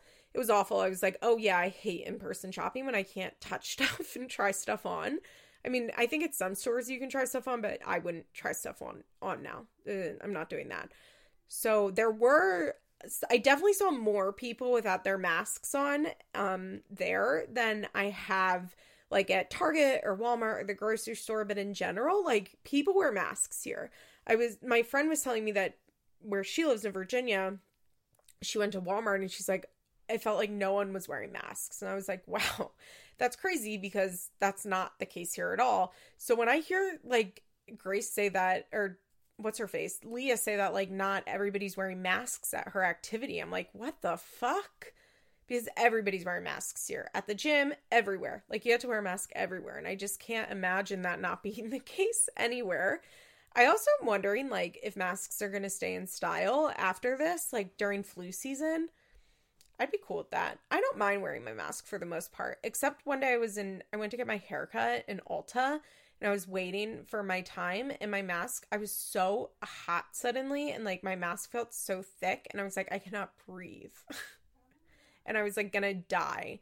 Thankfully, I had a lighter mask in my purse. I have because I keep like three in my purse, one at my desk, three in my car. I have a million masks. Buy masks on Etsy, by the way, is like my favorite fucking thing to do. And I pulled out a lighter one, but that's really the only time I have a problem with them is when I feel too hot. But yeah, I Leah's like you're half doing the right thing, which is kind of always how I feel about Leah, right? Like Leah's very much a person that I feel like half does the right thing a lot of the time. Okay, let's talk about Jade, who Jade and Sean, man. First of all, they scare me. I'll be honest. I think I've said this before. Like Jade and Sean worry me because their rage goes from nothing to so high in such a second and I never understand what they're even fighting about. It doesn't seem like they're ever fighting about anything, and that really freaks me out. I am really scared by couples that are always like ag like they're always I can't aggressively fighting over nothing because it just escalates so quickly. So there's this like moment where well, first of all, Christy's back around. She's like, I think my parents are sober. And I'm like, probably not, bitch. But apparently they trust Christy to take Chloe. This is where I like have a lot of issues with Jade. I have a lot of empathy for Jade. I really do because I think that I mean, we see Jade's mom. She is horrific. We know Jade's biological father killed himself. Like I Jade has a lot of issues and I really have a lot of empathy for her and I think all things considered in general, she's done a pretty good job. I think that even if Jade wasn't on Teen Mom, like when we first met her, she was in her own apartment with Sean and she was working waitressing. Like I think that Jade is a lot like Kail in that aspect that or Kail was, where I think Jade is a hard worker. I think she's done pretty well for herself considering her life. Um and I get I I get that, but when it comes and I do get that it's like really fucking hard to change family dynamics and I get that it's really hard to like have perspective I think on your family but where Jade loses me is letting her kid be alone with Christy. Somebody did once comment like Jade probably is fine with Chloe being around these drug addicts cuz she does drugs too which I yeah I think that that's probably true but when I know that like Jade is letting Chloe go to Christy's hotel room by herself I can't really understand that. I just don't really understand that. And I I guess I understand when it's out of desperation a little more like she has to go to work and nobody can watch the baby. But like for this episode she's just having her over there so her and Sean can go out, not even together. oh god. So at one point, Sean and Jade and Chloe are outside and they're talking. And Chloe's just like being a baby. She's running around and she keeps climbing on the table. And Sean is like, dude, stop. Dude, stop to the baby. And then Jade is like, you know what? You're both pissing me off. And Sean like flips on her. He was like, what? We're both pissing you off. She's the one that's doing it, and you're not helping me. You need to parent. First of all, it was a very weird reaction because, and uh, this ties into the fight they have later. The way Sean defends himself, it sounds like he's talking about him and his friend. Like, why are you blaming me? I'm not doing it, mom. He's doing it, not me. Like, Chloe's a baby. it just seems very weird to only be featuring Chloe, like to be like, she's doing it, not me. But then when he's like, You're not even helping me parent, I don't know. The two of them, I just don't like it. I don't like it. And when he was like, being like, Dude, stop, it was too aggressive. And then later in the episode, they have a fight because Jade is having her is going out to an outside bar. She says four times, outside bar, outside bar. And she Sean goes to the store to get her 1800 tequila to, or yeah, they don't have Patron, so she got 1800 to pregame with. Okay, fine. And then Sean comes back and they start having a fight and I truly could not understand what this fight was over. Her friend was there, so it made it extra awkward. And suddenly Sean's being like, "Okay, mom, okay, mom. And she's like, don't fucking say that. Don't call me mom. And he's like, well, don't act like my mom. And then they have a big blow up over nothing. Like, I can never understand what Jade and Sean are fighting about. Those two are miserable. They're miserable. Ugh, God. Imagine, like, being in Jade's life and, like, every day she calls you and she's like, I hate Sean. I hate my parents. And you're like, yeah, fuck them. And then the next day, she's like, Sean, I love Sean so much. My mom, she helps me so much. I hope that Chloe is really able to break the cycle of her family.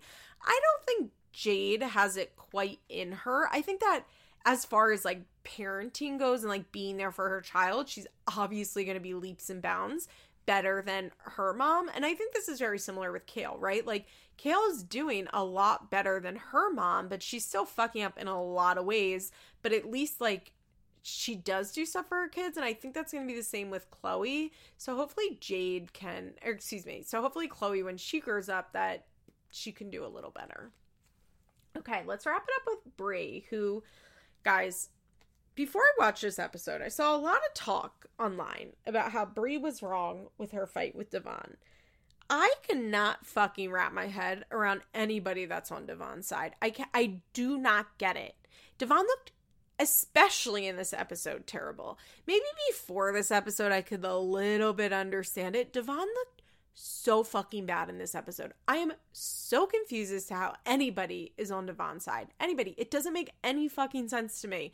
Devon is a fucking asshole. He is a bad father. Devon is a deadbeat. Let's go over this. I think Devon really benefits from being off TV in his worst years, right? And Bri is not perfect. During this time, she was like at one point living with her boyfriend, and Nova was living with her mom.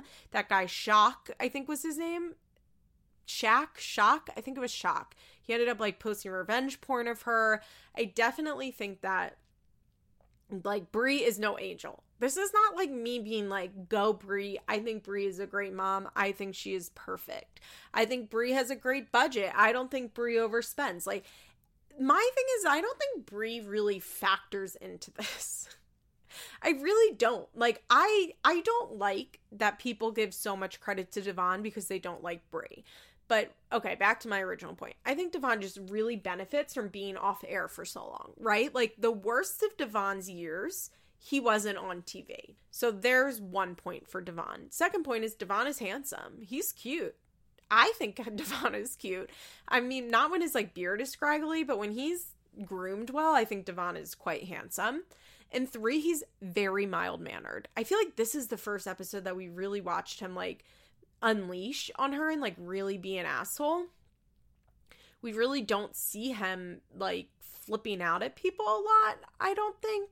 We don't see him screaming at Bri. Like we have the one episode of Roxanne jumping on the bench, which will definitely never not be funny. But for the most part, Devon is very mild mannered. So I think it's easy to like Devon. I also think that there's a lot of racism around Bri's family. And I had somebody on Reddit say this week, like, so they're racist against Bri, but not Devon. And yeah, in this case, I will say that here's why I think this. I think that the majority of Bri segments obviously are focused on Bri. Devon in reality is not on the show almost at all, right? We get tons of episodes without him. Even the episodes where he's featured, it's for two minutes. Like we don't go, we don't follow Devon around. Like we really don't see Devon's life uh, a lot. We really don't see it. So I think that because the majority of attention that Bri gets is just like her segment gets is just her. I do think that a lot of the times the audience is subconsciously judging Bri in a racist way. I do like the way that they talk about how the fact that they call her and her sister and her mom the coven, the fact that they get a lot of shit for living together, even though there's like it's very culturally normal in Latino families for people to live t- for multi generations to live together. There's nothing wrong with them living together. I think that a lot of the hate for Bri comes from racism. I do. And the reason I don't think it's applied to Devon is because I just don't think Devon's on the show enough. And I think if Devon was on the show enough, people would be racist towards him because people are fucking racist, right? So I think that Bri gets a lot of hate. I think that the amount of hate Bri gets is not proportional for her actions. I guess is what I'm saying. Like, is Bri that much worse than somebody like Leah? I don't think so. And even at Leah's very worst, like, not nearly as like I don't think Bri is anywhere close to as bad as Leah. People just seem to hate Bri, so they want to be on Devon's side. So in this episode, Devon is supposed to be Devon has a car and he is supposed to be picking up Nova from school and taking her to gymnastics. And Bri calls Devon and she's like, okay, so you're going to get Nova, right? And he's like, or he texts her and he's like, they talked about child support payments, whatever. Devon's thing is that he doesn't want to pay for stuff that he had no decision in making. And I'm assuming he's talking about like gymnastics and stuff like that. But that's not what Bri is asking him for. Bri is not asking for a thousand dollars a month. She wants two hundred and fifty dollars a month. What is that? Seventy five dollars a week? Like she's not asking for very much at all. So this is where I have no sympathy for Devon and I don't really understand why anybody can be on his side because as far as I'm concerned, it doesn't fucking matter what Bri is spending. It doesn't matter. Her finances have nothing to do with this. What happens is that Nova lives with Bri 24/7. Bri is the main and essentially only parent of Nova. Does Devon see Nova? Yeah, I would say what Nova and Devon do is they hang out. Nova and Devon hang out, right? Devon also, like, by the way, was barely in Nova's life until MTV came back. And then remember the first two seasons that they were on? He was still barely in her life. He would pop up like once a month. Do you remember at one point Devon was fucking homeless? So the DeJesus women let let him live on their couch and he still didn't do anything to help with Nova? Like, Devon does not parent Nova. He hangs with her occasionally. I guess at this point he was like regularly picking her up from school, which is great. But Bri asking for $250 a month is nothing. It's nothing as far as like how much it costs to raise a child. The fact that she's asking for such a low amount like is very fair and what she spends on Nova and like Nova's activities actually doesn't factor into this because let's be real like that 250 a month is probably like not even enough to cover the amount of food that Nova eats a month. But like, if you're a real good budget shopper, sure. Like that, like that two hundred fifty dollars a month goes to like food, as far as I'm concerned, and like maybe help, uh, help Bri with the electricity bill because you know Nova lives there twenty four seven, and so like child support going to electricity is totally reasonable because Nova uses that electricity. Two hundred fifty dollars a month is nothing it's nothing. I remember when uh, Jeremy and Leah broke up. I'm pretty sure Addie, or I'm pretty sure Jeremy pays her over twelve hundred. I think like twelve hundred dollars a month for Addie. Now Jeremy makes a lot of money, but twelve hundred dollars a month is reasonable to me for a child for child support when the per, when the primary parent is with that child almost all the time, as Leah is. I think Corey was ordered eight hundred a month at one point for the twins. Like 250 is fucking nothing. And so for Devon to throw fit over that, it it's so unreasonable. It's so unreasonable. And the other thing is, everyone's like, so if Bri wants child support, why doesn't she just go to court? And like, yeah, I get it. Should Bri go to court and get court ordered child support? Yeah, I think so. I think she should. I think it would benefit everybody for her to do that. But the reality is, and I get what she's saying, she's like, why should I have to take time out of my life, hire a lawyer to get him to do what he's supposed to be doing? Which I agree with. And if Devon wants to have a say in the way that Nova is raised, then he needs to go to court. Nova is eight, I think, seven or eight. Devon's still not on her fucking birth certificate. because she he's never gone to court to establish paternity. And the reason that he doesn't go to court is because he doesn't want court ordered child support. And I think that Bri not going to court all of these years for court order child support actually was like a huge help to Devon because she could have taken Devon to court and if he wasn't paying child support, he would have gotten locked up. Got his license suspended, gotten locked up. Like there are there can be, not always, there can be pretty serious repercussions for not paying your child support. Now I know that there are hundreds of thousands, millions of parents that are so behind on child support and nothing ever happens to them. And I myself have thoughts on if suspending licenses for not paying child support is an effective means of punishment. This is a whole different conversation, right? But the reality is, is Bri not taking Devon to court for the last seven years for child support has actually been quite a generous favor for him. And people say that it's because she doesn't want to have to share custody with Devon. Let's be real. If Bri goes to court, she's not sharing custody. She's not, they're not, they're not getting 50 50 custody. The, Nova's already eight years old and Devon, Devon has barely been in her life. Devon would get set visitation. Yes. Maybe he would get joint legal custody. Maybe. Mm, I'd be kind of surprised. I would think that Bri would leave court with primary custody still. I'd be very surprised. And let's, I don't think Bri is really scared of having court ordered visits. I think she just doesn't want them because it's annoying because Devon doesn't show up when Devon doesn't want to show up. So she doesn't want to have to deal with like him not showing up on his scheduled time. I get that. I think that Bri not going to court for child support for Devon for the last seven years has her been being extremely generous to Devon. I think she knows that Devon's not going to give her money anyway, so why bring the court into it? It's just going to make everything harder and messier. And I respect that person. Well, I don't really respect it. I think she should have taken him to court for child support when Nova was a baby. It's not that I respect it, I understand it, I'll say. So to, for Devon to get high and mighty, that his mother's his child's mother when this child is 7 or 8 years old is asking for $250 a month please. And I don't give a fuck if Bri's texting him when she's in Puerto Rico. Who fucking cares? So because because Devon has less money than Bri, he shouldn't have to pay her? That doesn't make any fucking sense.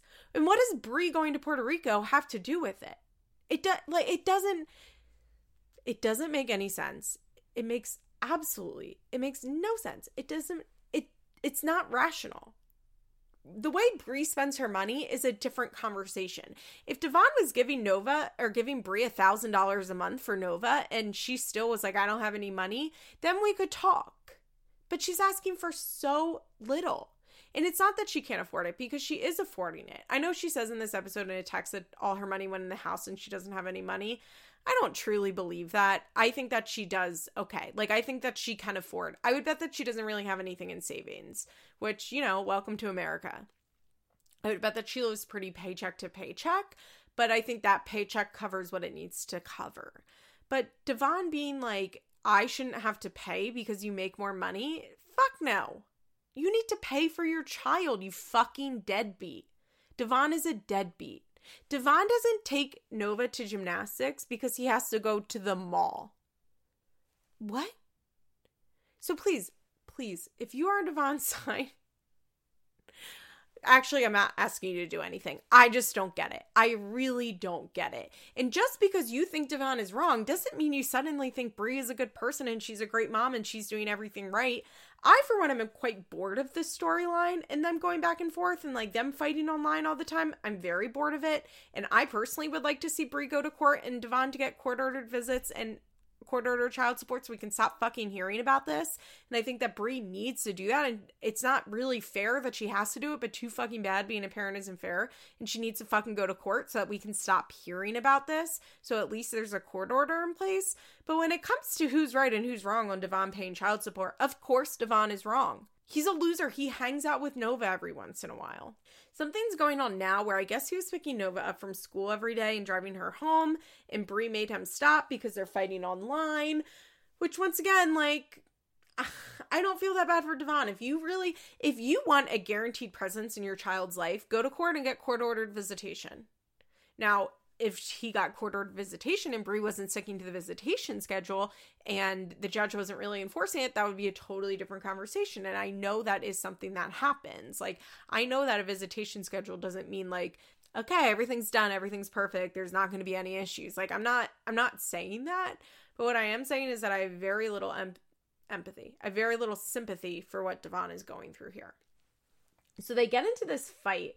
Devon's in the car with his sister, and they get into this fight because as soon as he's like, "Well, I can't take her," of course, of course, Bri starts a fight because she's pissed and she's been sitting on this and she's pissed about it, and she's like, "Well, you need to give me money," and he's like, "I can't believe you're asking me for money." He's sending her all these texts, being like, "Fuck you," and as Devon says, she makes all these fucking decisions on her own salary. So what? Even if even if Nova wasn't doing gymnastics, she didn't do a single activity. She did nothing. She went to school and came home. He would still need to pay $250 a month.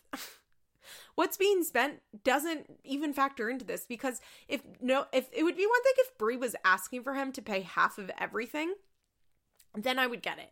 Like if you want your X to pay for all of or half of extracurricular activities, which is definitely a thing in uh, court orders where the non custodial parent will have to pay for extracurriculars, then yeah, you do have to like have that conversation with that person to be like, can you afford this?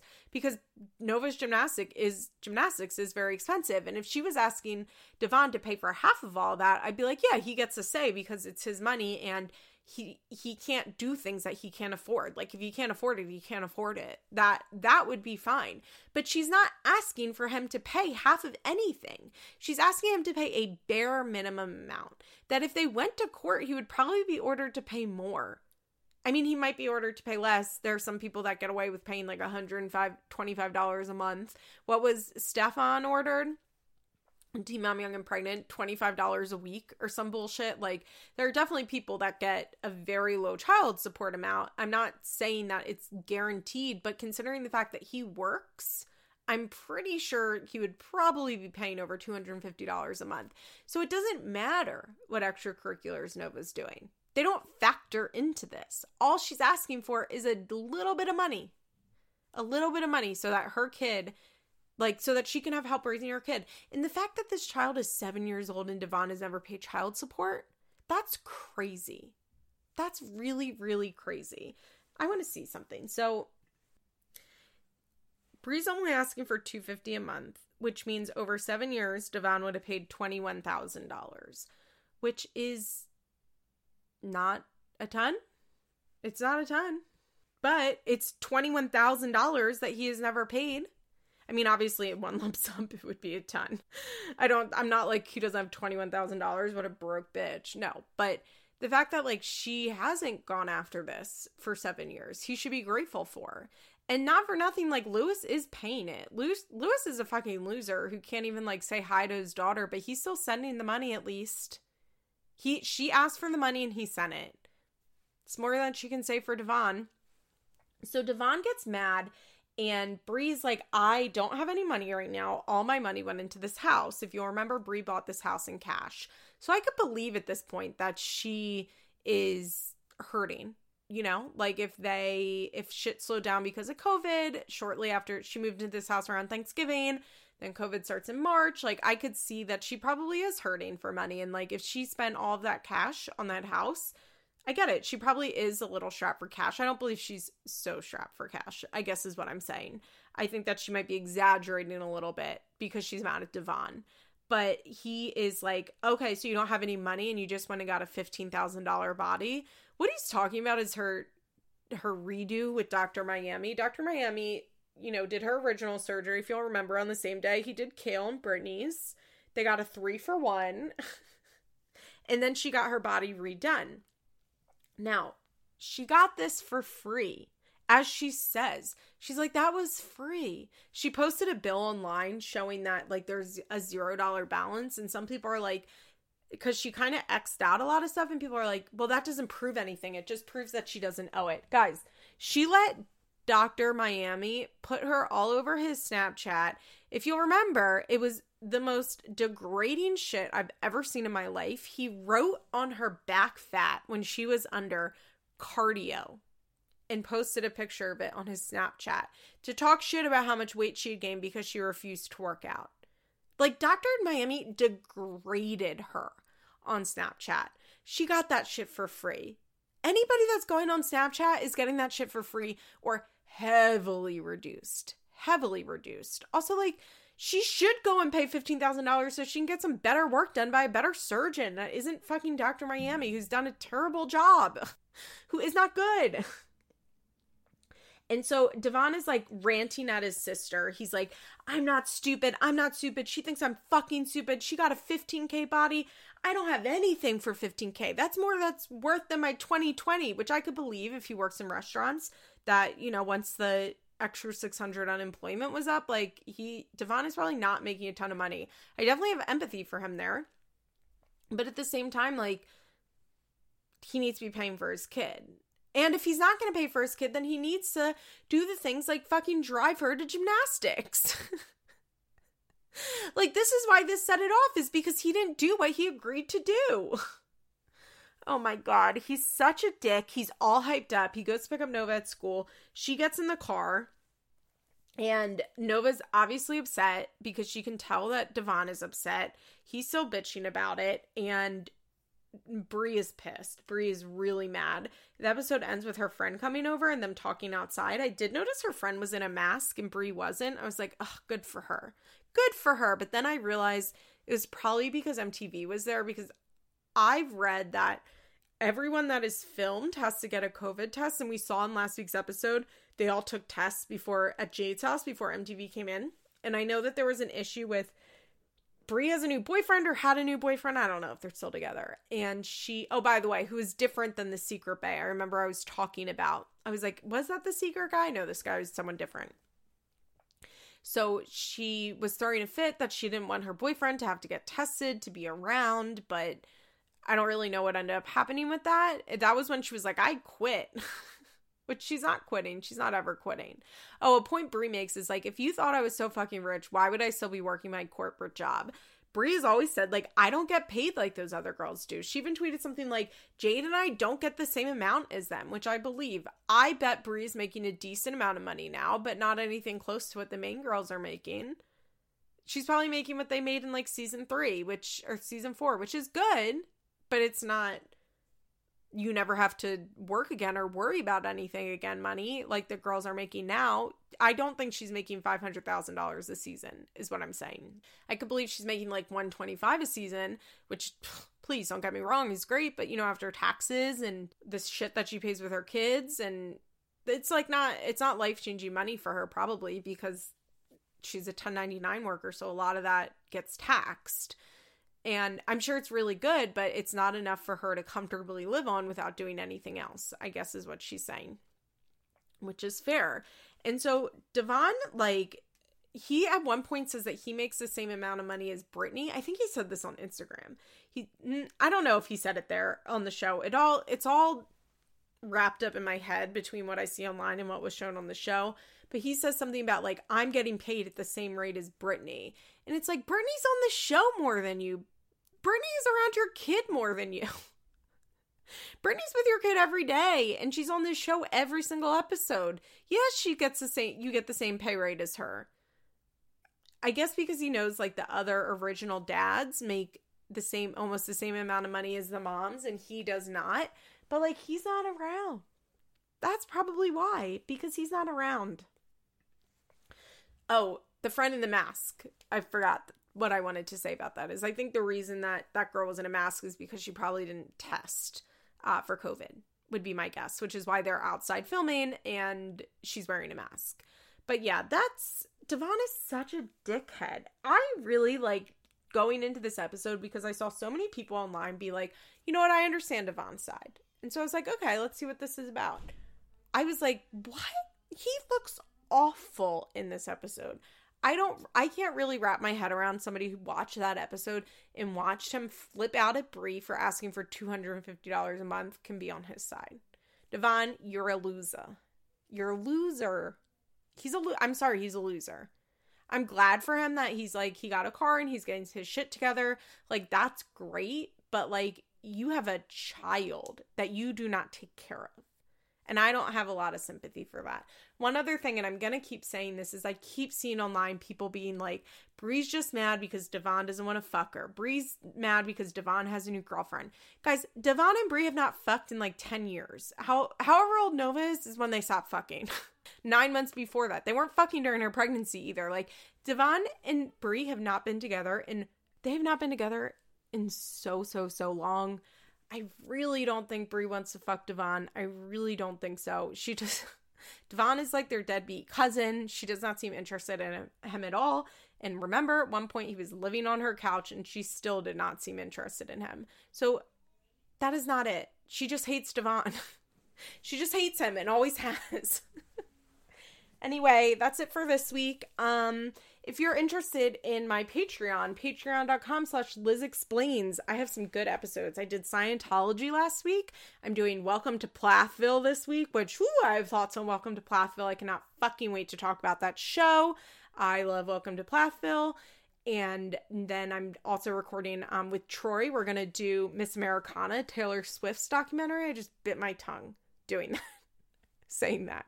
That's how I feel about Taylor Swift. We're recording that soon. I also am doing an episode on um, Niki and Gabi. Gabi DeMartino from YouTube is having a big scandal. I'm recording that this week. So yeah, a lot of shit in the next few weeks. That's gonna be really good. So if you want come on over to my Patreon, patreon.com slash Liz Explains.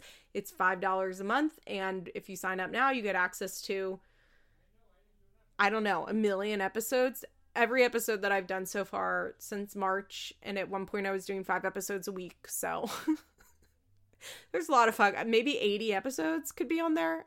A lot. There's a lot, a lot of episodes on there.